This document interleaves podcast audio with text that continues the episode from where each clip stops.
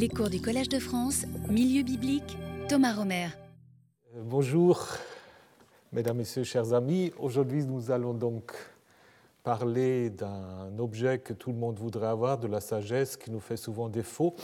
Mais c'est une quête, en fait, qui commence bien avant la Bible. Et donc, je voudrais vous présenter euh, les euh, trois livres bibliques de la sagesse, dont la Bible grecque et chrétienne. Il y a d'autres euh, textes encore, je les mentionnerai brièvement. Mais commençons d'abord, euh, qu'est-ce que c'est la sagesse? En hébreu, c'est chokma, euh, d'une racine chakam qui symbolise ou qui désigne la sagesse, mais aussi l'habilité, la compétence, et qu'on trouve en fait dans beaucoup de choses. Donc c'est un sens assez pratique d'abord, puisqu'on peut appeler sage plutôt habile, un ouvrier qui est doué, ou des bonnes fileuses, un bon commerçant qui sait s'enrichir, c'est quelqu'un de sage. Euh, même des ministres peuvent être sages, ce qui nous étonne de plus en plus, mais voilà ce que nous dit euh, la Bible. Mais en même temps, euh, le terme de sage, hakam, semble aussi désigner une classe assez précise, une classe de sages, puisque dans ce texte de Jérémie, euh, on a en fait trois groupes. Euh, l'instruction, la Torah, est associée aux prêtres, euh, le conseil, et de ça, aux sages, et la parole d'Avar aux prophètes. Donc on a en effet les prêtres, les prophètes et ce qu'on appelle les sages, donc ce qui peuvent être peut-être des scribes, qui euh, sans doute transmettait des textes dits de sagesse et qui étaient responsables de la formation des jeunes gens, euh, des familles aisées souvent destinées à une carrière euh, à la cour ou dans l'administration royale. Alors la sagesse, elle est en quelque sorte universelle.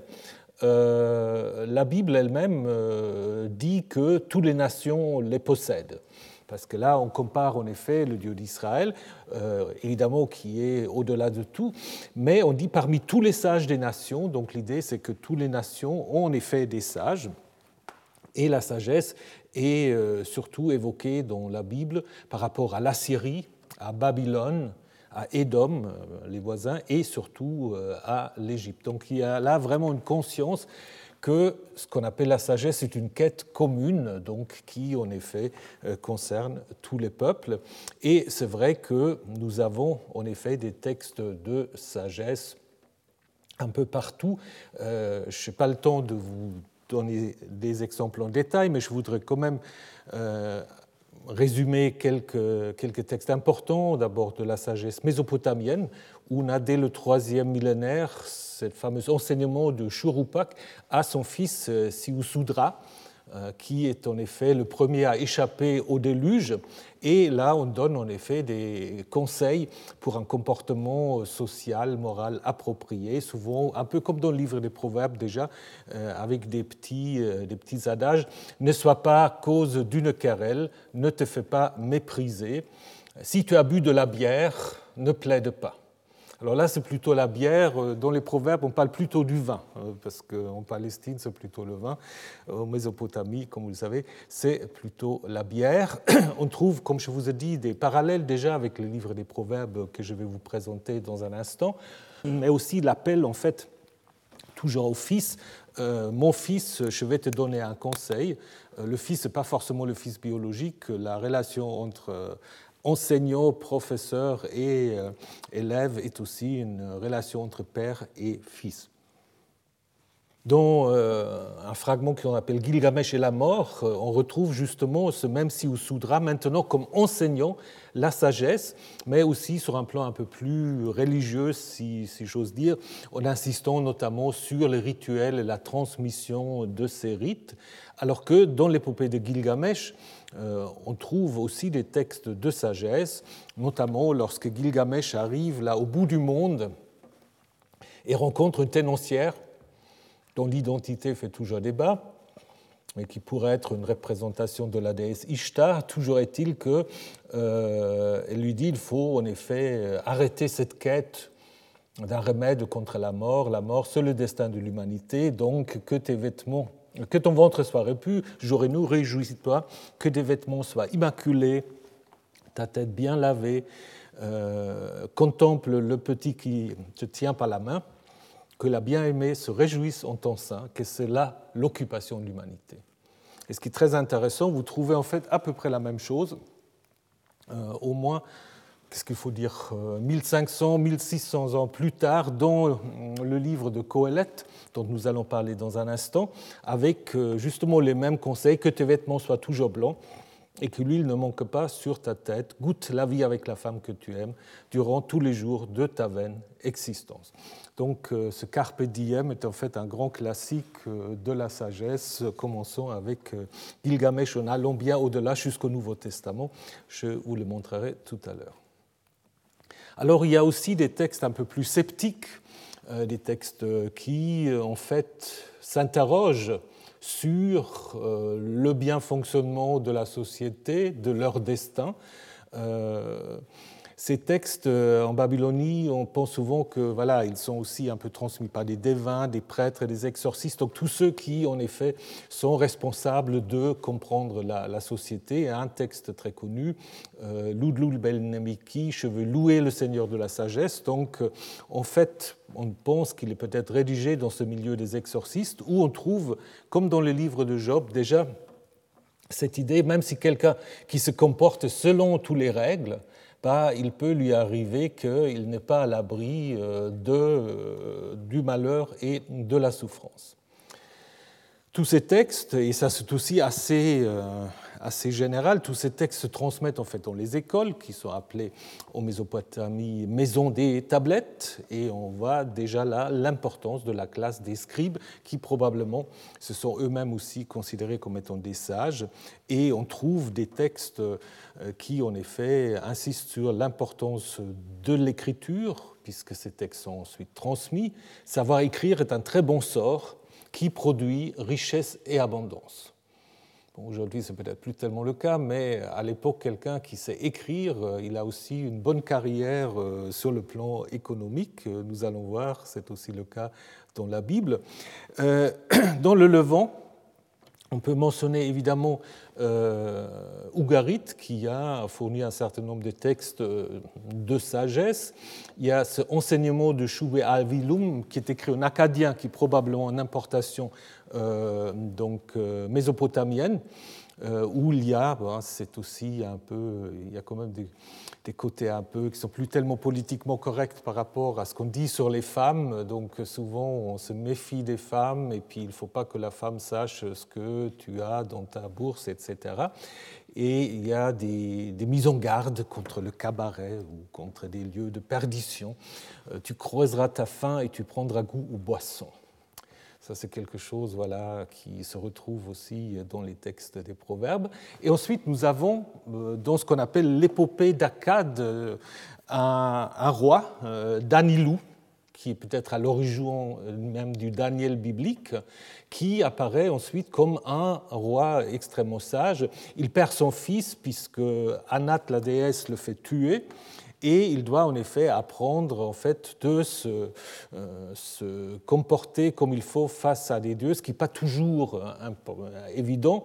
Euh, donc ce roi Danel, Danilou, est ensuite cité deux fois dans la Bible, une fois ensemble avec Noé et Job, qui sont considérés comme des sages par excellence. Et la première fois, donc, euh, euh, euh, dans un oracle adressé en fait au dieu, pardon, au roi de Tyr, à qui on dit tu es plus sage que Daniel, mais tu peux non pas non plus éviter en fait ta catastrophe, le malheur qui va t'arriver. Alors, un texte très, très important, c'est la sagesse d'Achikar. La sagesse d'Achikar, euh, c'est un texte en fait euh, euh, qui a dû circuler, qui est probablement d'origine araméen, qui raconte en fait le destin. Donc il y a un cadre narratif qui raconte le destin de ce conseiller du roi assyrien mais qui est faussement accusé par son neveu. Donc le roi veut le faire condamner à mort. Il est en effet euh, caché et préservé par son bureau jusqu'à ce que le roi comprenne qu'il a malheureusement euh, proféré des accusations qui ne sont pas du tout fondées. Et donc, ça rappelle peut-être aussi un peu la situation à la cour, où il y a des intrigues, des colères des dieux, des rois, etc et ce n'est pas sans rappeler ce qui arrive à Mardoché dans le livre biblique euh, d'Esther. Ce qui est intéressant, et c'est comparable un peu à ce que nous avons dans euh, le livre de Job, que vous avez une sorte de cadre narratif et à l'intérieur vous avez des textes en fait en, en vers, donc, euh, et c'est exactement ça. À l'intérieur donc du récit, nous avons un certain nombre de proverbes. Par exemple, il faut châtier son fils avec le bâton, si je frappe mon fils, tu ne mourras pas. Et vous trouvez ça en fait exactement euh, dans le livre des Proverbes. Donc il y a une sorte de, concept pédagogique qui est peut-être aujourd'hui aussi un peu plus discutable. Et on trouve aussi euh, dans les, dans les deux cas euh, ce qu'on appelle des proverbes numériques. Il y a un certain nombre de chiffres, puis on rajoute un autre. Donc il y a deux choses qui sont bonnes et une troisième qui plaît à Shamash, donc Dieu du soleil, que buvons du vin, on le partage, détenons la sagesse, on s'y conforme, et troisième, qu'en entendant une parole, on ne la relève pas. Donc la troisième, ou disons le plus, est toujours le plus important, comme on l'a dans Proverbe 30, trois choses qui me dépassent, une quatrième que je ne comprends absolument pas, le chemin de l'aigle dans le ciel, le chemin du serpent sur le rocher, le chemin du navire en haute mer, donc les Hébreux avaient horreur de la mer, et finalement le plus mystérieux, c'est le chemin de l'homme vers la jeune femme. Donc il y a cette idée donc, de toujours rajouter en fait un élément de plus que nous avons là aussi déjà en Africa. Et évidemment, il faut parler de la sagesse égyptienne qui a peut-être le plus influencé euh, les textes bibliques. Euh, comparable à ce que nous avons vu euh, en Mésopotamie, c'est que les jeunes gens aisés sont instruits dans les écoles, dans l'école du temple, appelée là la maison de vie, de nouveau, le professeur s'appelle le père et l'élève le fils. Et intéressant aussi que des gros textes de sagesse sont attribués à des rois. Donc ça, c'est intéressant quand on regarde la Bible puisque Là aussi, euh, Salomon devient un peu le patron de la, de la sagesse, et nous avons ça dans l'instruction pour Méricaré, l'instruction d'Amamès, l'enseignement d'Amenopé, qui sont des rois, mais évidemment qui sont en quelque sorte patrons des textes écrits par des scribes. Et ça reflète bien entendu l'idéologie royale puisque le pharaon, le roi est le médiateur, le vicaire des dieux, c'est lui aussi euh, qui reçoit des euh, divinités la euh, sagesse. Le scribe est glorifié, là aussi. Il existe un texte très intéressant qu'on appelle parfois la, la, présentation ou la description donc, des métiers qui est ironique. On dit voilà, le barbier doit raser encore tard dans la soirée, le potier est couvert de terre, le jardinier porte le joug, le paysan doit crier plus fort que les pintades. Donc tous ces métiers, c'est horrible. Il n'y a pas de métier sans patron, sauf celui du scribe, car c'est lui le patron. Si tu sais écrire de nouveau, cela vaudra mieux pour toi que tout le métier que je t'ai présenté. Donc la satire de métier voilà, aboutit à l'éloge du scribe. Et ce qui est intéressant, on retrouve là, c'est de nouveau, on est tout à fait dans la longue durée, parce que ça c'est un texte du IIIe siècle avant l'ère chrétienne, et puis euh, dans le livre du Siracide qui date du IIe siècle avant l'ère chrétienne, nous avons encore la même chose, euh, où on, on, présente aussi tous les autres métiers de manière plus positive, certes, mais pour dire en fait que, euh, bien sûr, sans tous les autres métiers, on ne peut pas bâtir de ville, on ne peut pas y habiter, mais au Conseil du peuple, on ne leur demande pas leur avis. Donc ceux qui gouvernent, ceux qui dirigent, c'est évidemment les euh, scribes.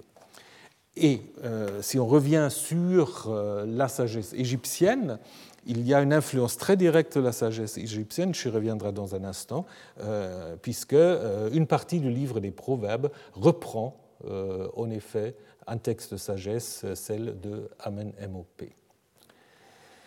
Alors reste encore un petit moment euh, en, Égypte. Euh, quelle est la tâche en fait euh, des sages? C'est de former l'homme, l'homme idéal, l'homme authentique, pour lui permettre de vivre dans le monde en conservant l'ordre qui le gouverne. Donc il faut comprendre l'ordre de la société et du monde. Et cet ordre est en effet écrit, appelé en Égypte la Ma'at. La Ma'at, la Ma'at euh, c'est d'abord un concept, euh, c'est d'abord l'hiéroglyphe, c'est une plume, et ensuite elle est présentée en fait comme une jeune fille qui porte la plume. Alors pourquoi la plume? La plume, euh, est, elle est, souple, la plume symbolise peut-être à la fois la droiture, mais aussi peut-être une certaine souplesse. Euh, c'est peut-être aussi l'instrument du scribe, la plume, donc euh, surtout sur du parchemin. Euh, et ensuite, cette ma'at qui symbolise donc cet ordre qui est garanti, restauré par les dieux, devient elle-même une sorte de figure divine. Donc on va en fait la personnifier, la ma'at. voilà, vous le voyez ici en face donc, du dieu Anubis, ou derrière le dieu Anubis, euh, c'est une personnification qu'on ne trouve pas dans les textes mythiques, mais plutôt dans les spéculations en fait, euh, des scribes. Vous avez là un autre euh, exemple où vous voyez en effet le roi Séti Ier qui, qui, présente la Ma'at à la triade donc à la triade donc Horus, Isis et Anubis et donc euh, euh, le pharaon, ici, est responsable d'une certaine manière euh, donc, de, de l'ordre et qu'il présente en effet à cette triade, donc Osiris, Isis et Horus. Voilà, l'idée c'est qu'il faut en effet vivre selon la Ma'at pour être un être comblé. et évidemment, si on transgresse la Ma'at, euh, c'est dramatique. La Mahat, c'est très fragile. Il faut vous imaginer ça comme un jeu de Mikado. Je ne sais pas si vous connaissez ça, avec les petits bâtonnets. Il suffit qu'un petit bâtonnet euh, voilà, est mal enlevé, bah, tout s'écroule. Et ça, c'est un peu l'idée euh, de la Mahat. Donc, tout est, l'ordre est très fragile. Et puis, si quelqu'un, même si un tout petit détail qui est contre la Mahat, donc tout peut s'écrouler et les dieux peuvent se mettre en colère. en hébreu, En hébreu, bah, euh, ça correspond un peu au concept de tzedaka, euh, la justice, et shalom, la paix, qui d'une certaine manière aussi euh, symbolise cet ordre fragile. Alors, la sagesse en Israël, Judas, c'est surtout dans les livres de Proverbes qu'on a ces, ces, textes, mais il y a d'autres textes, je vous ai parlé la semaine dernière des psaumes, dans les psaumes il y a aussi des psaumes dits sapientiaux, il y a même dans les prophètes, parfois les prophètes parlent aussi un peu comme les sages, ou, peut-être même ils citent des sortes de proverbes. Amos dit Il en sera comme un homme qui fuit pour échapper au lion, il rencontre l'ours. Donc, veut dire, voilà, vous, vous échappé en fait à un malheur, vous en rencontrez un autre, ou vous arrivez à la maison, vous vous appuyez parce que vous êtes épuisé, puis voilà, le serpent va mordre. Donc, c'est typiquement aussi des, proverbes de l'observation un peu des, euh, tous les jours. On peut aussi penser euh, au roman de, Joseph, qui souvent est qualifié de roman de sagesse, puisque voilà, il, euh, instruit les jeunes gens comme il faut se comporter à la cour. Euh, donc, mais c'est surtout le livre de, des proverbes, ou il faudrait plus dire, les livres des proverbes, parce que c'est une collection en fait de sept livres, donc qui sont parfois donc attribués à Salomon, comme vous le voyez au premier, au deuxième, donc vous avez des titres, et encore le cinquième des proverbes de Salomon, euh, mis ensemble par les gens d'Etséchias. Après, il y a des collections qui ne sont pas vraiment euh, attribuées à quelqu'un de précise. Et à la fin, vous avez parole d'Agour et parole de Lemuel, donc deux personnages apparemment à mettre en, sagesse, en relation avec la sagesse arabe. Euh, et vers la fin, on va vers des femmes, puisque le dernier livret, c'est des sentences que la mère de ce Lemuel lui a appris et tout à la fin, une sorte de poème euh, alphabétique qui met en, qui met en scène une femme de valeur, une femme, euh, une femme entrepreneuse. Voilà, donc euh, ce livre donc, est sans doute une compilation de différents textes de sagesse qui, dans la Septante, sont un peu différents. L'ordre, d'abord, est différent, Et les titres qui mentionnent les noms des, des rois arabes ont été supprimés probablement pour insister davantage sur euh, le fait que l'auteur de l'ensemble, c'est bien Salomon. C'est pour cela aussi on enlève le titre de la deuxième collection euh, pour montrer en effet qu'on veut un peu effacer le fait qu'il y a différentes collections. On veut dire c'est un seul livre, alors que dans le texte hébreu, c'est très clair. Et ce qui est très intéressant aussi, c'est que parfois la Septante, le texte grec, traduit une phrase en hébreu de deux manières. C'est très très curieux parce que euh, je vous donne juste un exemple euh, au chapitre 31. Euh, dans le texte hébreu massorétique, il est dit une femme qui craigne Yirat Adonai, une femme qui craigne Yahvé, elle est louée, elle est glorifiée. Et dans la Septante, on a deux, on a deux choses. On a une femme censée et louée, elle glorifie ou qu'elle glorifie la crainte du Seigneur. Donc soit le traducteur n'a pas bien compris euh, ou avait des doutes comme il fallait traduire, donc il a dit bah, je donne les deux versions, ou soit il y a une première traduction grecque qui a été révisée par un deuxième traducteur mais qui n'a pas osé d'effacer le premier. C'est assez intéressant, vous avez ça sept ou huit fois euh, dans le texte grec des euh, proverbes. On ajoute d'autres proverbes, notamment euh, au chapitre 6, tout un enseignement qui serait à prendre chez l'abeille. Ça, c'est beaucoup plus grec en fait que, que mésopotamien, la mise en valeur de l'abeille. La, et la sagesse personnifiée, dont je vais vous parler dans un instant, elle va perdre de l'importance. Donc il y a on peut en effet s'interroger quelle était en fait l'idée de cet auteur. Est-ce que c'était plus conservateur dans le sens qu'il n'y a pas d'autres divinités qu'il y avait euh, Est-ce qu'en même temps on voulait quand même aussi entrer plus en débat encore avec l'hellénisme, avec l'idée de l'abeille euh, C'est difficile à savoir, mais peut-être il n'y a pas un seul une seule intention, mais peut-être en effet plusieurs, euh, euh, plusieurs contextes, peut-être ce n'est pas forcément un seul rédacteur qui est derrière le texte grec tel que nous l'avons maintenant. Alors, le premier livret qui ouvre la, la collection, elle se présente comme les proverbes de Salomon, fils de David, roi d'Israël, donc pour enseigner la sagesse, etc. Et se termine par une sorte de résumé, qu'est-ce que c'est la sagesse? La crainte de Yahvé et le principe du savoir, euh, sagesse et éducation, seuls les fous s'en moquent. Donc euh, l'idée c'est que la crainte de Yahvé résume en fait euh, la sagesse. Vous avez discours assez longs, dix discours didactiques, et trois discours en effet prononcés par la sagesse elle-même, euh, qui dit en effet j'ai construit ma maison, et elle invite en fait les gens à euh, son enseignement.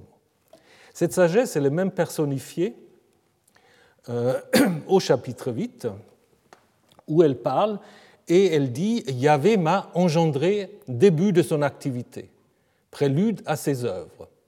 Lorsqu'il a établi les cieux, j'étais là lorsqu'elle a repoussé la mer, etc., elle était déjà là. Donc, en fait, elle est certes créée, mais elle était là avant l'origine du monde, avant l'origine de tous les hommes. Donc, pour dire en effet qu'elle a une origine divine, mais en même temps, elle est une sorte de médiatrice entre les hommes et Yahvé, parce qu'elle joue, elle, joue pour Yahvé et elle enseigne les euh, hommes. Et ce qui est très intéressant, donc, euh, pour faire un peu l'histoire de la réception, vous connaissez tout évidemment cette image-là, euh, la création d'Adam, de l'homme, euh, Michel-Ange dans la chapelle Sixtine. Et si vous regardez, il y avait bien barbu, il tient dans son bras une figure féminine. Alors c'est qui? Alors une tradition dit évidemment c'est Ève qui va lui amener plus tard. Mais si vous regardez, si vous regardez, si vous regardez euh, dans la chapelle Sixtine, il y a un tableau qui est spécifiquement destiné à la création d'Ève.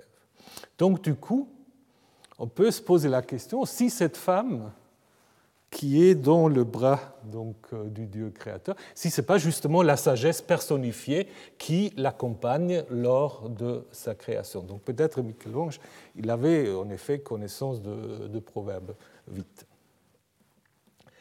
Voilà, ensuite le livre 2, là on a 375 sentences, proverbes, euh, qui correspondent à la valeur numérique de Salomon. Donc l'idée qu'on dise que c'est 375 proverbes, je ne les ai pas comptés et ça dépend comment on les compte, euh, mais évidemment le dernier rédacteur voulait en effet aussi euh, donner une idée de perfection.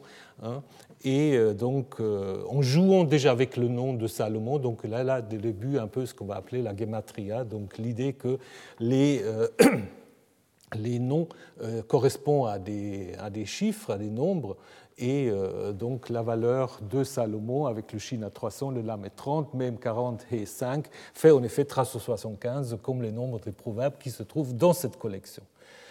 C'est peut-être la collection la plus ancienne, attribuée à Salomon, peut-être pas à l'origine, mais Salomon, c'est un peu comme David dans les psaumes. Donc, puisque de Salomon dit que c'était le roi le plus sage de, tous les pays, donc dans les livres des rois, euh, c'est assez normal qu'on euh, va le faire patron de la sagesse, pas seulement des proverbes, mais aussi du livre de Coëlette. Donc euh, il y a deux parties différentes. Euh, la première partie, euh, on a l'impression, est plutôt dans, une sorte de contexte plus rural, l'agriculture, alors dans la deuxième est plus dans un contexte citadin, il y a plus de commerce que de l'agriculture. Donc peut-être en effet, on a à l'origine deux collections indépendantes. Le troisième livret, c'est très intéressant, qui n'a pas de titre, peut-être pareil oui, parce qu'on ne savait pas comment l'intituler, on ne voulait peut-être pas prendre le nom du sage égyptien, mais il est clair qu'une partie de ce troisième livret est clairement, euh, clairement repris de la sagesse d'Amenopée. Et on peut euh, montrer ça déjà euh, quand on regarde Amenopée, lit ces 30 chapitres, ils sont distrayants et attractifs. Donc là, il y a en effet l'idée qu'il y a 30 chapitres ou 30 parties. Et on retrouve ça en Proverbe 22, euh, n'ai-je pas écrit pour toi 30 instructions? Mais ces 30 instructions ne sont pas vraiment euh, à compter, on ne sait pas très bien comment on arrive à ces 30. Donc l'idée, c'est probablement que l'auteur s'est instruit, ou disons inspiré plutôt, des 30 chapitres en fait, de Amenopée. Et ce qui est intéressant, les parallèles qu'on trouve, ils sont toujours soit du début ou de la fin d'un chapitre d'Amenopée. C'est une manière en fait d'apprentissage par des jeunes scribes qui en fait apprennent par cœur le début ou la fin et le remplissent au fur et à mesure. Donc dans les deux, euh, dans les deux cas, on retrouve le contexte euh, royal, c'est-à-dire un scribe qui est doué bah, il peut en effet faire carrière à la cour, donc euh, les scribes experts en sa charge est trouvé digne d'un homme de cour. As-tu vu un homme habile dans son ouvrage Il se tient devant les rois. L'idée aussi, tout à fait comparable, que euh, pour que la société euh, fonctionne, il ne faut pas que les pauvres se révoltent, donc il faut en effet les protéger, donc il ne faut pas déplacer les bornes donc qui délimitent les propriétaires des gens. Euh, il y a un appel aussi à la maîtrise de soi. Il ne faut pas fraterniser avec l'impulsif, dit le texte égyptien. Ne te fais pas l'ami d'un homme irascible. Il faut surtout aussi savoir, et ça c'est très important dans l'instruction des jeunes, euh, il faut savoir se comporter à table. Donc ça, il ne faut pas faire des faux pas. Ça, ça ne pardonne pas. Et euh, donc, euh, on trouve ça euh, très fréquemment dans les textes égyptiens. Il y a aussi une mise en garde contre les richesses matérielles. Ne te fatigue pas à chercher l'abondance. Si les richesses arrivent, ils ne vont pas rester. Elles se font des ailes comme des oies et s'envolent vers le ciel. Et puis, quand on regarde le texte biblique, ne te fatigue pas à acquérir la richesse, car elle se fait des ailes et comme l'aigle, elle s'envoie vers le ciel. Donc ça, c'est très intéressant parce que vous voyez, là aussi, il y a une adaptation culturelle. Les oies, on ne les trouve pas beaucoup en, Palestine, les aigles un peu plus. Donc les oies ont été transformées euh, en aigles.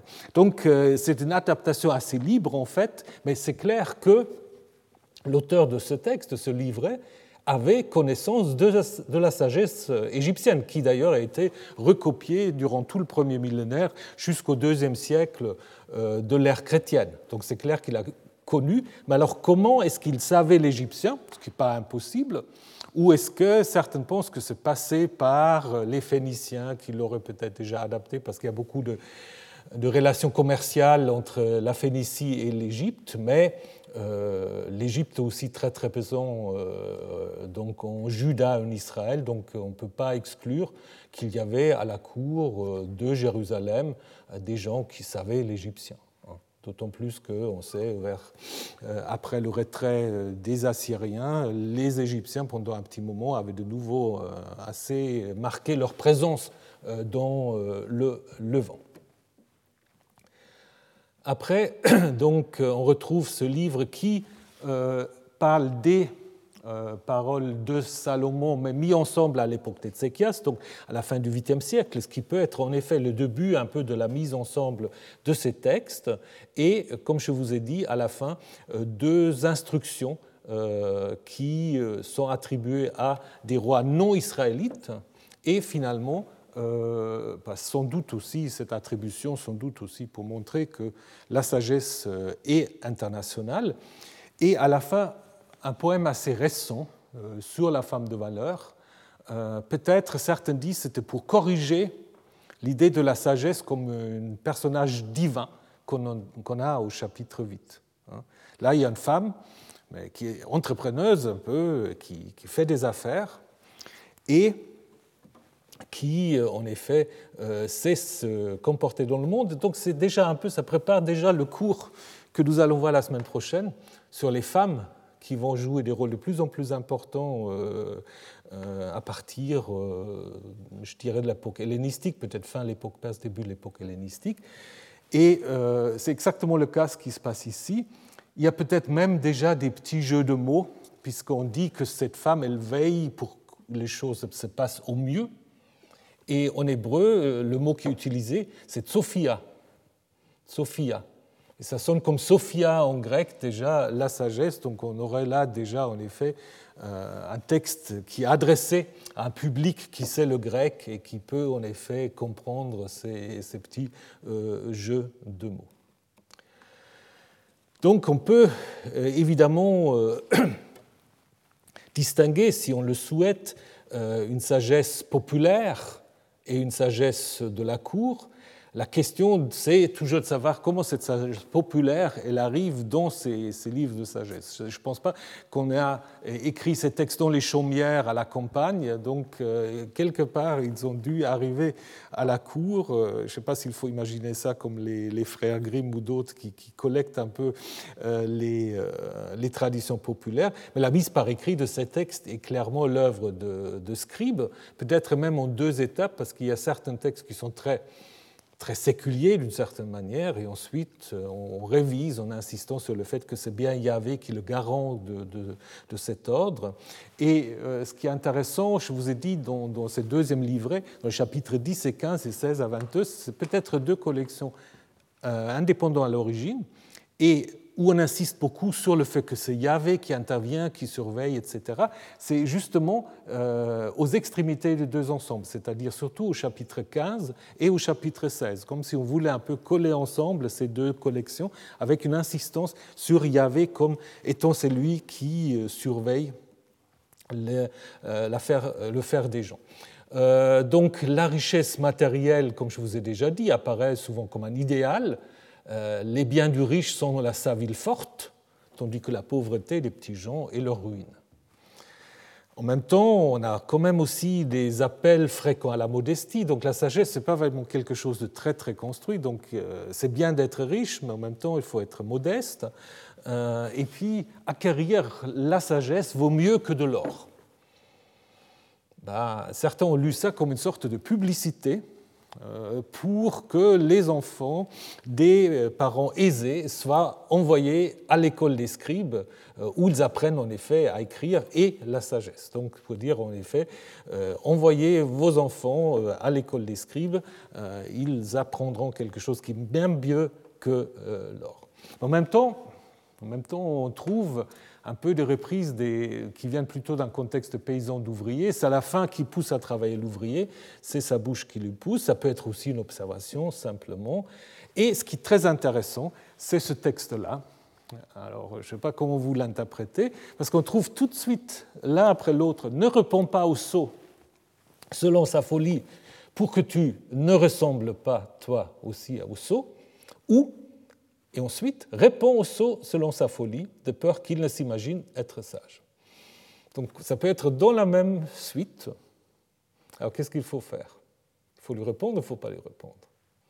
Là, c'est l'idée, en effet, ça dépend. Euh, l'idée, c'est probablement, il n'y a pas une seule solution. Selon les circonstances, le vrai sage, il doit savoir quand il faut répondre ou quand il vaut mieux se taire.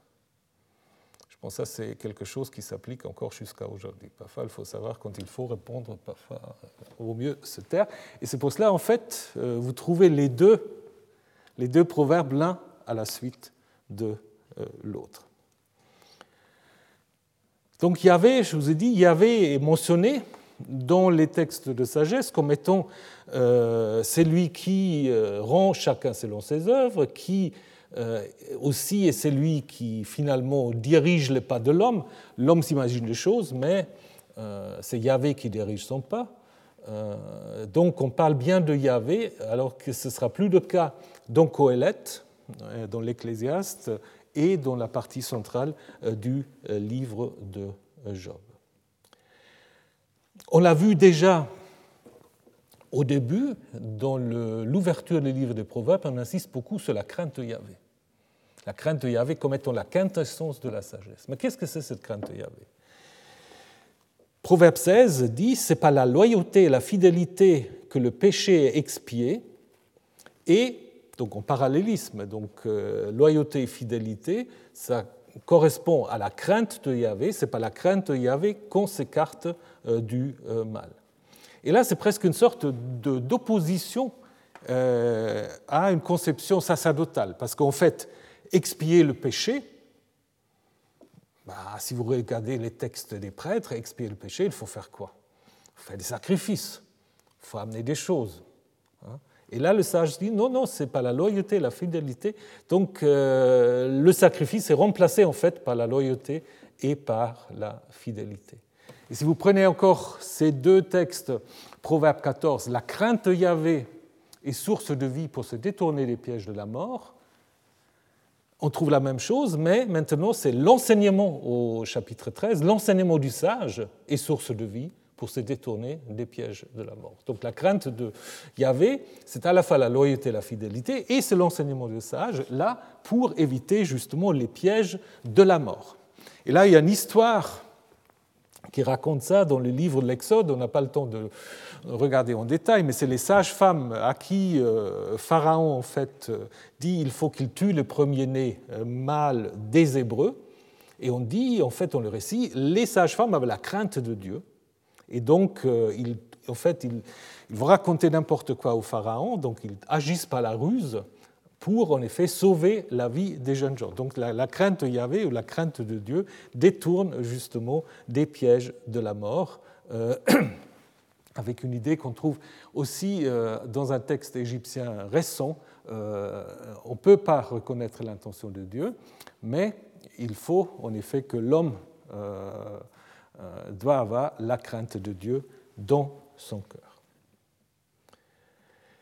Alors, ensuite, on arrive à une idée, et ça c'est toujours le danger jusqu'à aujourd'hui, vous observez des choses, vous énoncez des règles, et après ces règles peuvent se rigidifier.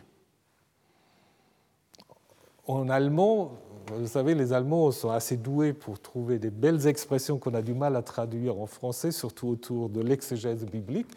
Euh, les Allemands parlent du Tun ergehen Zusammenhang, c'est-à-dire l'idée qu'il y a un lien entre les actions de quelqu'un et son destin. Si j'agis bien, a priori, euh, je devrais être dans euh, le bonheur. Ça vient parfois des observations, simplement, c'est lui qui cultive sa terre et rassasié de pain. Normalement, c'est vrai, c'est lui qui poursuit des chimères, ben, il n'a pas forcément à manger. Mais ensuite, on arrive en fait à une sorte d'opposition un peu dogmatique entre ceux qui font bien, le sage, le juste, et on les oppose aux insensés, aux méchants. Et ça devient une sorte de sagesse un peu dogmatique, On va dire le gain du juste est pour la vie, le revenu du méchant est pour le péché. Ou le mal poursuit le pécheur et le bien récompense les justes. Mais est-ce que ça marche? Ça ne marche pas toujours. Hein. ça ne marche pas toujours. Et déjà dans le psaume 73, on dit Je vois bien la chance des impies, ils se privent de rien jusqu'à leur mort, ils ont la panse bien grasse, ils ne partagent pas la peine des gens et ils ne sont pas frappés avec les autres. Donc en effet, euh, cette observation que ce Tunergens Zusammenhang, ce lien entre le faire et euh, le destin, euh, n'est pas toujours garanti. Et c'est ce qu'on appelle parfois la crise de la sagesse, je ne sais pas si le terme est vraiment adéquat, mais c'est justement ce qui est traité dans certains textes babyloniens, égyptiens, et dans la Bible surtout, dans le livre de Job. Hein, le livre de Job, justement, qui est une sorte de mise en question euh, de cette affirmation d'un lien direct entre le comportement de quelqu'un et le destin qui lui est réservé par les dieux. Job est présenté comme un arabe, puisqu'on dit qu'il vit dans le pays de Outs, localisé selon la Genèse en Arabie, et peut-être on a choisi l'Arabie parce que les anciens faisaient cette distinction entre l'Arabia Félix et l'Arabia Deserta. Donc il y a une Arabie euh, pleine de richesses, et à côté, vous avez l'Arabie désertique. vous pouvez passer de l'un à l'autre. Et c'est exactement un peu ce qui, ce qui arrive à Job. Il, il, est dans une situation frontière où le bonheur peut basculer vers le chaos. Euh, le nom de Job est souvent expliqué par où est mon père, c'est-à-dire où est euh, Dieu, d'une certaine manière. Dans le Talmud, on le met aussi en lien avec un autre mot hébreu oyeb, qui veut dire en fait euh, l'ennemi, avec l'idée que Dieu devient un peu ennemi de euh, Job. Job va discuter avec trois amis, vous le connaissez peut-être, euh, qui représentent la sagesse internationale, Eliphas de Édom, Bildad probablement du, du Moyen-Euphrate, Sophate, Sophate de, l'Arabie du Sud éventuellement, et euh, donc, euh, autour de cette question, euh, comment comprendre pourquoi on est dans le malheur alors qu'on a fait tout comme il faut. Hein, donc, je vous ai déjà parlé de Ludlul Bel Nemeki, et puis en Égypte, vous avez quelque chose de comparable, le dialogue du désespéré avec son âme, avec son bas. À qui pourrais-je encore parler? L'homme méchant est en paix, alors que le bien est jeté à terre en tout lieu tout à fait la même situation. Alors le livre de Job est assez complexe.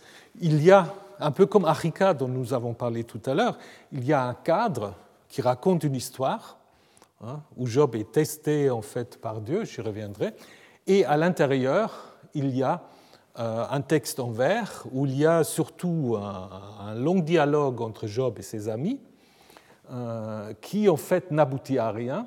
C'est pour cela, finalement, à la fin, il y a Dieu qui intervient et euh, qui, alors ça c'est la grande question, est-ce qu'il répond aux questions de Job ou non Donc vous pouvez voir aussi que cette, on voyait peut-être plus grand-chose, mais euh, cette structure, elle est interrompue. Il y a des différences déjà entre la discussion avec les amis et le cadre narratif. Dans le cadre narratif, donc, on sait ce qui se passe. C'est Dieu un peu avec le, Satan euh, qui voilà, décide de tester Job, alors que à l'intérieur de, la discussion, on n'a pas cette idée-là. Euh, dans le cadre, Job est plutôt présenté comme un cheikh bédouin, dans les poèmes, c'est plutôt un citadin. Euh, Yahvé, le nom de Yahvé est utilisé seulement dans le cadre, alors qu'à l'intérieur, on parle de El, de Eloah, de Shaddai. Et donc, dans la discussion avec les amis, on va des interruptions. Euh, par exemple, lorsque cette discussion s'arrête, euh, avant que Job reprenne le monologue pour défier Dieu, il y a un poème sur la sagesse, inaccessible. Et une fois que Job a défié Dieu, avant que Dieu réponde, il y a un quatrième ami qui sort un peu de rien de nulle part Eliou qui fait encore des grands discours et euh, Dieu lui-même quand il répond à Job en fait il répond par deux discours donc on voit que apparemment c'est une euh, structure complexe qui montre que ce texte n'a pas vu le jour d'un seul, euh, trait. Hein. À Qumran, on a en effet un certain, apparemment, un certain respect pour le livre de Job, bien qu'il n'y ait pas beaucoup de manuscrits. Il y a un manuscrit qui est entièrement écrit en paléo-hébraïque en paléo-hébraïque, donc dans cette écriture ancienne, peut-être pour donner soit de l'importance, ou soit déjà pour refléter cette tradition rabbinique que Job aurait été écrit par euh, Moïse même. Moïse aurait été l'auteur en fait de, de Job. Hein. Évidemment, quand on regarde le livre même, euh, c'est plutôt l'époque perse, 400 euh, peut-être, qu'il faut imaginer comme date composition. Un auteur qui connaît l'arabe et l'arabie, probablement, parce qu'il y a des thèmes arabes qui sont repris. Si vous prenez le texte que je vous ai mis là, c'est en fait le monologue de Job où il se plaint euh, d'être euh, né, d'être venu au monde. Et euh, en fait, il décrit commencer au Sheol, dans le séjour des morts. Il dit c'est très bien là-bas, parce qu'il n'y a pas de différence, tout le monde est égal. Et puis il dit voilà, on va se trouver en même temps que les rois et les conseillers qui, sur la terre, se sont construits. Alors si vous traduisez le texte hébreu, qui se sont construits des ruines. En fait, pourquoi un roi ne se construit pas des ruines? Un roi se construit plutôt des palais. Et si vous prenez le mot sabéen, euh, qui correspond en fait euh, aux voyelles, pardon, aux consonnes du mot euh, hébreu, on pense plutôt en effet qu'il s'agit de palais. Donc il y a peut-être déjà là aussi un jeu, comme on l'a vu tout à l'heure avec Proverbe et la femme de valeur. Donc peut-être c'est quelqu'un qui en effet joue sur cette ambiguïté, que je mets le mot en hébreu, ça veut dire ruine, si je le mets en arabe, en sabéen, ça veut dire palais.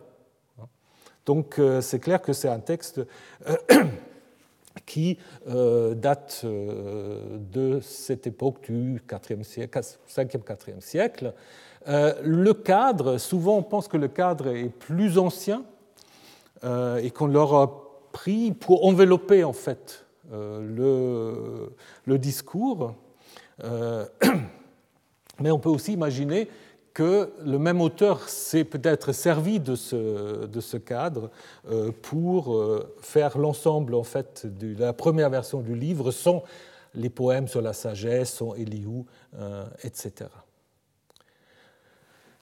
Voilà. Alors, si on prend les discussions entre Job et les amis, c'est très intéressant. Donc, Job commence, on vient de le voir, avec un texte où il maudit le jour de sa naissance et euh, donc conteste en fait le sens de l'existence humaine, et puis les amis interviennent avec l'idée que Job a dû faire quelque chose pour qu'il se trouve dans cette situation. Ce n'est pas possible autrement. Sa souffrance doit être compréhensible, il faut trouver euh, une raison. Et ce qui est intéressant, Job, au début, il partage cette idée. Hein, il partage cette idée, il dit non, justement, je n'ai rien fait. Mais il, pense aussi, quand on est dans la souffrance, c'est qu'on n'est plus des Dieu. Donc, euh, et voilà, il dit justement aux amis, dites-moi, je vais me taire, en quoi j'ai failli, montre-le-moi. Les amis n'arrivent pas. Et c'est donc finalement à Dieu que Job se tourne pour dire, mais tu es devenu pour moi comme un bourreau, euh, de ta poigne tu me brimes euh, au jour du désastre, le méchant est préservé. Donc en fait, Dieu euh, euh, est présenté comme arbitraire, comme même méchant, comme sadique qui prend plaisir à la souffrance des humains. et les amis qui essayent en effet de lui démontrer qu'il se trompe, Job se tourne donc directement vers Dieu en le sommant de, lui répondre. Alors, les réponses de Dieu euh, ont suivi directement à l'origine euh, le, défi de Job. Euh, ces réponses, en fait, il y en a deux qu'on peut lire ensemble. Certains pensent que peut-être d'abord il y avait un seul qu'on a augmenté par un deuxième. le premier discours est très intéressant. D'abord, il dit simplement Mais tu étais où quand j'ai créé le monde? Qu'est-ce que tu en sais? Donc, ça, c'est le premier argument. C'est un argument un peu d'autorité. Tu ne comprends rien. Hein, c'est comme aujourd'hui que parfois euh, vous êtes un peu énervé par euh, vos enfants ou les petits qui disent Mais c'est pourquoi comme ça Ah non, tu comprends rien. Et ensuite, on a une présentation de toute une série d'animaux, des bouquetins, des cerfs, des buffles, des lions, des autruches. Donc en fait, des animaux qui servent à rien à l'homme ou que l'homme n'arrive pas à dompter. Et d'une certaine manière, c'est Yahvé qui les dompte, c'est Dieu qui les dompte. Et donc euh, ce thème de la domination sur les animaux, c'est ce qu'on appelle souvent le maître des animaux. C'est un, un, motif iconographique très répandu dans le Proche-Orient ancien, mais aussi en Égypte, où va en fait le dieu ou le roi dominant en fait des animaux sauvages pour montrer sa souveraineté. Et donc ces bêtes dominées euh, symbolisent en fait des espaces chaotiques au style à l'homme qu'il ne contrôle pas. Et d'une certaine manière, euh, la première réponse, c'est en effet de dire que Dieu contrôle ce que Job euh, ne peut pas contrôler. Donc c'est un peu contre une vision anthropocentrique. Bon, il y a les hommes, mais il y a, tout un univers qui est sous le contrôle de Dieu. À cela, Job réplique très brièvement, Je ne fais pas le poids, je mets ma main sur ma bouche. Ensuite vient ce deuxième euh, discours divin qui met en scène Béhémoth et Léviathan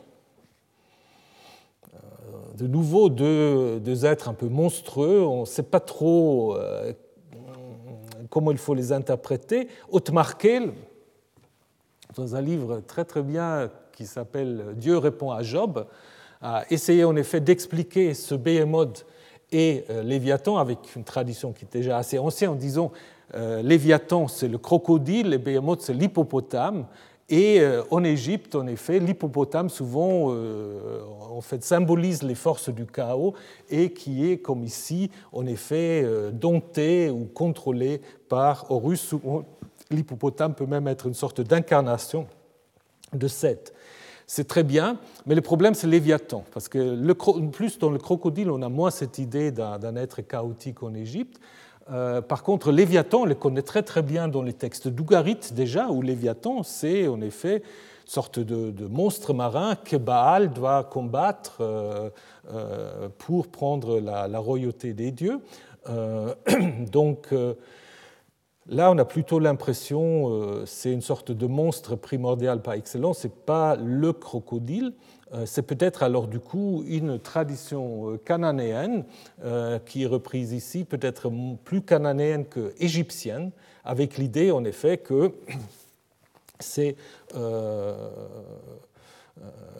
deux êtres sont en effet constamment à combattre par Dieu. Donc ce n'est pas quelque chose qui fait une fois pour toutes. Donc d'une certaine manière, si on lit les deux réponses ensemble, on peut dire d'une certaine manière que Dieu il a certes créé euh, le monde et la contrôle, mais en même temps, la victoire sur le chaos symbolisé par Léviathan et Behemoth, c'est jamais vraiment euh, définitif. Donc, c'est toujours l'idée que le Dieu créateur doit forcément toujours repousser en fait les forces chaotiques. Hein. Euh, c'est peut-être ça la réponse que Dieu donne à Job. Est-ce que c'est une réponse qui nous convainc?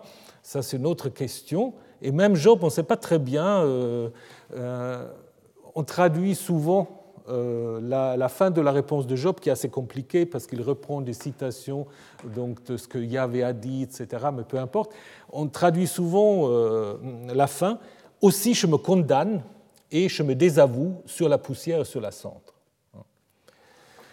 Une autre traduction, ce serait en effet de dire j'ai perdu tout intérêt à savoir de comprendre ce qui se passe, le mot peut aussi signifier ça, et je regrette ou j'ai changé d'avis sur la poussière et la cendre, c'est-à-dire dans le récit, en effet, euh, Job se met sur la poussière et sur la cendre, c'est-à-dire, en fait, finalement, je regrette ce que j'ai fait puisque j'arrive pas à mener à bout cette quête. Donc, en fait, une sorte de réponse désabusée de Job, euh, en effet, elle reste, elle reste peu claire, et on peut le lire, en effet, des deux manières. Mais justement, cette, euh, cette euh, réponse à la fois de Dieu et de Job n'a pas satisfait tous les rédacteurs du livre. C'est pour cela, en fait, on a rajouté d'autres textes pour, en effet, donner d'autres pistes. Déjà, l'éloge de la sagesse, les discours de Eliou, et finalement le cadre narratif qui donne en effet d'autres explications. Alors, l'éloge de la sagesse, euh, c'est un poème euh, qui, qui fait en effet intervenir toutes sortes de connaissances sur des métaux, sur des pierres précieuses. Donc quelqu'un apparemment qui travaille dans les mines, ou moi qui connais très très bien l'exploitation minière, avec l'idée que l'homme peut en effet dans ces mines faire des choses remarquables, mais la vraie sagesse lui demeure inaccessible. Dieu se la connaît, donc mais la sagesse où la trouver, où résout l'intelligence, c'est seulement Dieu qui le et qui dit à l'homme, la crainte du Seigneur, voilà la sagesse. Donc on revient en fait au début du livre des Proverbes, donc pose pas trop de questions, c'est la crainte du Seigneur, c'est la sagesse. Et puis euh, ne te tracasse pas sur les autres choses. Après, les discours d'Eliou sont clairement insérés, je vous ai déjà dit. C'est une autre génération, donc euh, il n'est jamais préparé avant. C'est un plus jeune, euh, c'est l'autre génération qui suit euh, Job et ses amis. Il critique aussi bien Job et ses amis en disant, en effet, Dieu peut rendre à l'homme selon ses œuvres et traite chacun selon sa conduite. Donc il réaffirme ce lien entre le faire et ce qui vous arrive. En même temps, il accepte aussi l'idée que le juste peut souffrir, mais c'est purement pour des raisons pédagogiques. Donc euh, la souffrance a aussi une raison. Euh, donc Dieu peut sauver l'opprimé par l'oppression et lui ouvrir l'oreille par la détresse. Et ça, c'est un peu l'idée aussi euh, du prologue. Donc vous connaissez ce prologue très connu où le Satan vient euh, et puis euh, voilà. Euh, mais finalement, c'est quand même un peu la faute de Dieu parce qu'il insiste. On dit Ah, t'as vu, Job, il est bien. Et le Satan dit Bon, bah, il est bien parce que tu le traites bien. Mais si tu le traites mal, est-ce qu'il sera toujours aussi bien que ça? On voit très bien que le Satan, en fait, ne fait pas partie du récit originel. À l'origine, c'était vraiment un peu comme en Genèse 22, où euh, Dieu met à l'épreuve Job. Pourquoi Vous le voyez très bien? Donc, euh, si vous vous souvenez du récit, c'est que les enfants de Job, ils vont, je ne vais, pas dire des restaurants clandestins, mais c'est presque ça. C'est-à-dire, en fait, ils vont euh, autour de rôle dans la maison des uns des autres et ils mangent et ils boivent. Et Job, en effet, fait chaque fois donc des sacrifices de réparation pour ses enfants. Ainsi faisait Job chaque fois. Si vous lisez maintenant euh, euh, euh, le texte, vous voyez, c'est que le jour advint où ses fils et ses fils étaient en train de manger et de boire, c'est en effet interrompu par ce scène dans le ciel. En fait, vous pouvez passer très très facilement euh, de euh, verset 5 au verset 13. Hein. Euh, donc, ces fils peuvent pas être les fils de Yahvé, parce que si vous lisez le 13 à la suite du 12, vous voyez, Yahvé dit à l'adversaire, voilà, fais ce que tu veux, seulement porte pas la main sur lui, et Satan se retira de la présence de Yahvé. Le jour advient où ses fils et ses filles, ça se réfère à qui? Ça ne peut pas se référer à Yahvé ou au Satan. Donc ça se réfère clairement à Job. Et donc si vous enlevez la scène avec Satan, bah, vous avez un récit qui marche très bien. Donc ça veut dire que dans le récit premier, en fait, c'est Dieu lui-même qui décide de mettre Job à l'épreuve, comme on le voit d'ailleurs euh, lorsque le feu arrive, il dit à feu de Dieu. Esh Elohim et tombe du ciel. Donc c'est Dieu en fait qui on voit le feu euh, du ciel. Donc le Satan, le Satan a été inséré après coup, hein, qui est un peu, comme dit Hans-Peter Matisse, une sorte d'agent secret de Yahvé qui explore en fait euh, la terre et qui devient un peu euh, une sorte de, de figure qui n'est pas encore vraiment émancipée par rapport à Yahvé, mais à qui on donne en quelque sorte la responsabilité des mots qui arrivent à, euh, à Job. Donc euh, apparemment, on était gêné un peu euh, par l'idée que c'est Yahvé lui-même qui aurait mis à l'épreuve Job. Donc il faut que ça soit quelque chose qu'on peut attribuer à Satan. Bon, Satan n'est pas encore ici un nom propre, c'est l'adversaire, mais on voit que dans les textes récents, on a tendance à faire intervenir Satan. En 2 Samuel 24, on parle de la colère de Yahvé pour dire qu'il inspire à David une très mauvaise idée de faire le recensement de son peuple. Et puis dans le récit parallèle, en chronique, on dit Ah non, non, ce n'est pas la colère de Yahvé, c'est Satan. Hein. Donc euh, voilà, on a relu euh, encore une fois ces textes, peut-être aussi un peu comme chez. Euh, dans le mazdéisme, où Ahura Mazda est aussi opposé à une sorte d'esprit du mal. Euh, certains pensent même que ça aura pu influencer la carrière de Satan, qui devient très fort après à Qumran et dans le Nouveau euh, Testament. Donc, dans la première version, c'est le mal envoyé directement par euh, Dieu, avec l'idée qu'il s'agit d'un test que Job, évidemment, réussit hein, en répondant comme il faut à sa femme. Mais ce qui est très intéressant, c'est que lorsque le récit reprend, euh, il y a cette idée très curieuse où Dieu dit en fait à Job, euh, pardon, que Dieu euh, dit à un des amis de Job, Eliphaz, en disant Ma colère flambe contre toi, contre tes deux amis, parce que vous n'avez pas parlé de moi avec justesse comme l'a fait mon serviteur Job. Donc ça veut dire en fait Job est celui qui parle juste, mais dans le livre, en fait, ça vient après tous les, discours énervés de Job sur Dieu. Il a dit Tu es un sadique, tu me traites de manière totalement injuste, je ne comprends rien à ce que tu fais. Et ça, c'est dit après dans le livre, comme tu as parlé de manière juste de moi. Donc apparemment, euh, il y a une sorte de légitimation de la révolte de Dieu vis-à-vis de Dieu. Donc en fait, je pense que l'auteur a utilisé ce cadre, en effet, pour faire passer en fait une sorte de mise en question euh, de l'ordre du monde, voire même euh, de Dieu, ce qu'on va retrouver en fait chez Coëlette. Très très brièvement, Coëlette... On peut dire Coëlette, il tire un tout petit peu la, la conséquence la conséquence de Job. Euh, vous connaissez tous l'ouverture, vanité de vanité, Hevel Hevalim, euh, dit le Coëlette. Euh, quel profit l'être humain a-t-il de tout son travail qu'il fait sous le soleil? Livre de Coëlette est sans doute le seul livre philosophique d'une certaine manière de la Bible. Hein. Le nom est curieux parce que c'est un féminin, un participe féminin. Donc certains disent, voilà, c'est comme un neutre, c'est une fonction, c'est lui qui joue un rôle dans l'assemblée. Certains pensent que c'est probablement une sorte de, euh, de, philosophe itinérant euh, qui enseigne, avec en effet des discours qui ne sont pas toujours très, très organisés. Et euh, il discute évidemment avec les traditions religieuses de son peuple, euh, il est présenté comme fils de David, mais probablement aussi pour mieux entrer le livre dans, la Bible, dans la collection des Écritures saintes. Euh, mais en même temps, il parle donc euh, de, des rois qui l'ont précédé à, Jérusalem, alors que si on prend la fiction, avant Salomon, il n'y avait que David, donc des rois qui m'ont précédé, donc c'est déjà pas très conséquent. Et après, cette fiction est de toute façon abandonnée.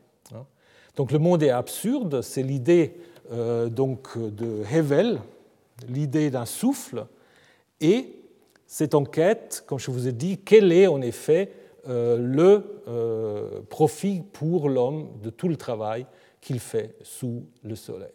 Alors ce yitron, ce mot profit, est en effet seulement dans la Bible attestée chez, chez. C'est un idéal des, Grecs, l'homme doit être un entrepreneur, et euh, Job dit en fait, euh, pardon, Colette dit ça va, ça va pas du tout, et il commence avec ce long poème où en effet euh, l'idée c'est que il n'y a rien de nouveau sous le ciel. Hein. donc tous les mots sont fatigués, on ne peut plus le dire. Donc le soleil fait son tour tout le temps. je vous laisse lire et, contempler. Donc l'idée, c'est en effet que euh, contrairement à la sagesse euh, traditionnelle, euh, les paroles, ça ne sert à rien. L'homme ne peut percevoir ni une évolution ni un projet divin. Tout est répétition. Et le soleil qui est divinisé dans certaines civilisations, qui, qui chantait dans les psaumes, il apparaît ici comme une sorte d'ouvrier soumis à la corvée.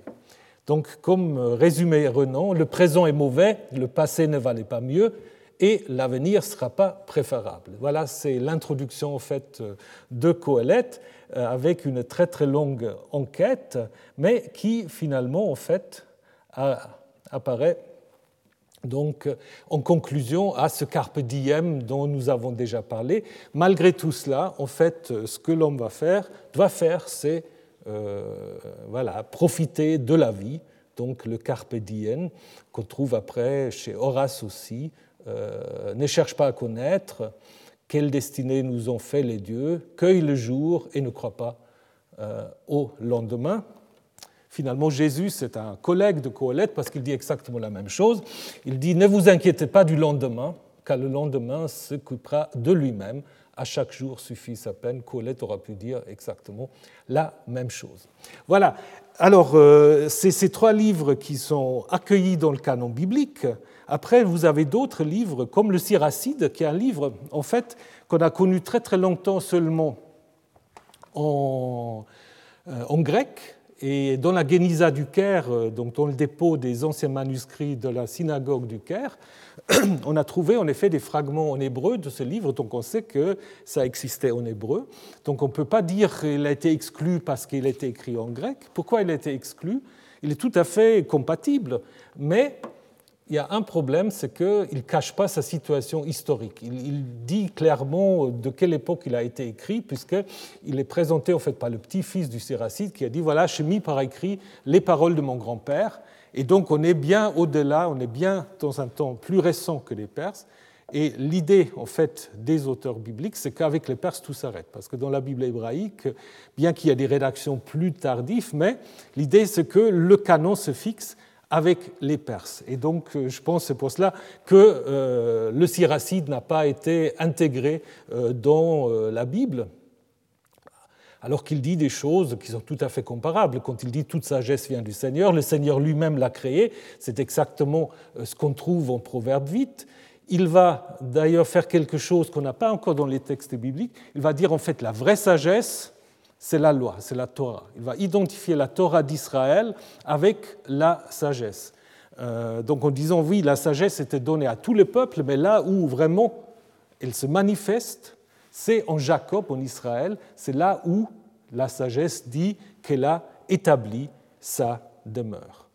Et on retrouve euh, après, aux alentours de l'ère chrétienne, dans un autre livre, le Retour de Salomon, puisqu'on a un livre là aussi mais ça probablement écrit d'emblée euh, en grec, euh, adressé sans doute à la diaspora hellénéphone, peut-être aussi à des lecteurs non juifs, avec euh, cette idée, en effet, que Salomon reste le patron de la sagesse et qu'ici, on, on a vraiment des idées qu'on ne trouve pas tellement dans, la Bible hébraïque, avec cette idée de l'immortalité de l'âme et l'idée aussi que le vrai sage, même s'il meurt tôt, donc on veut réaffirmer l'idée de la rétribution.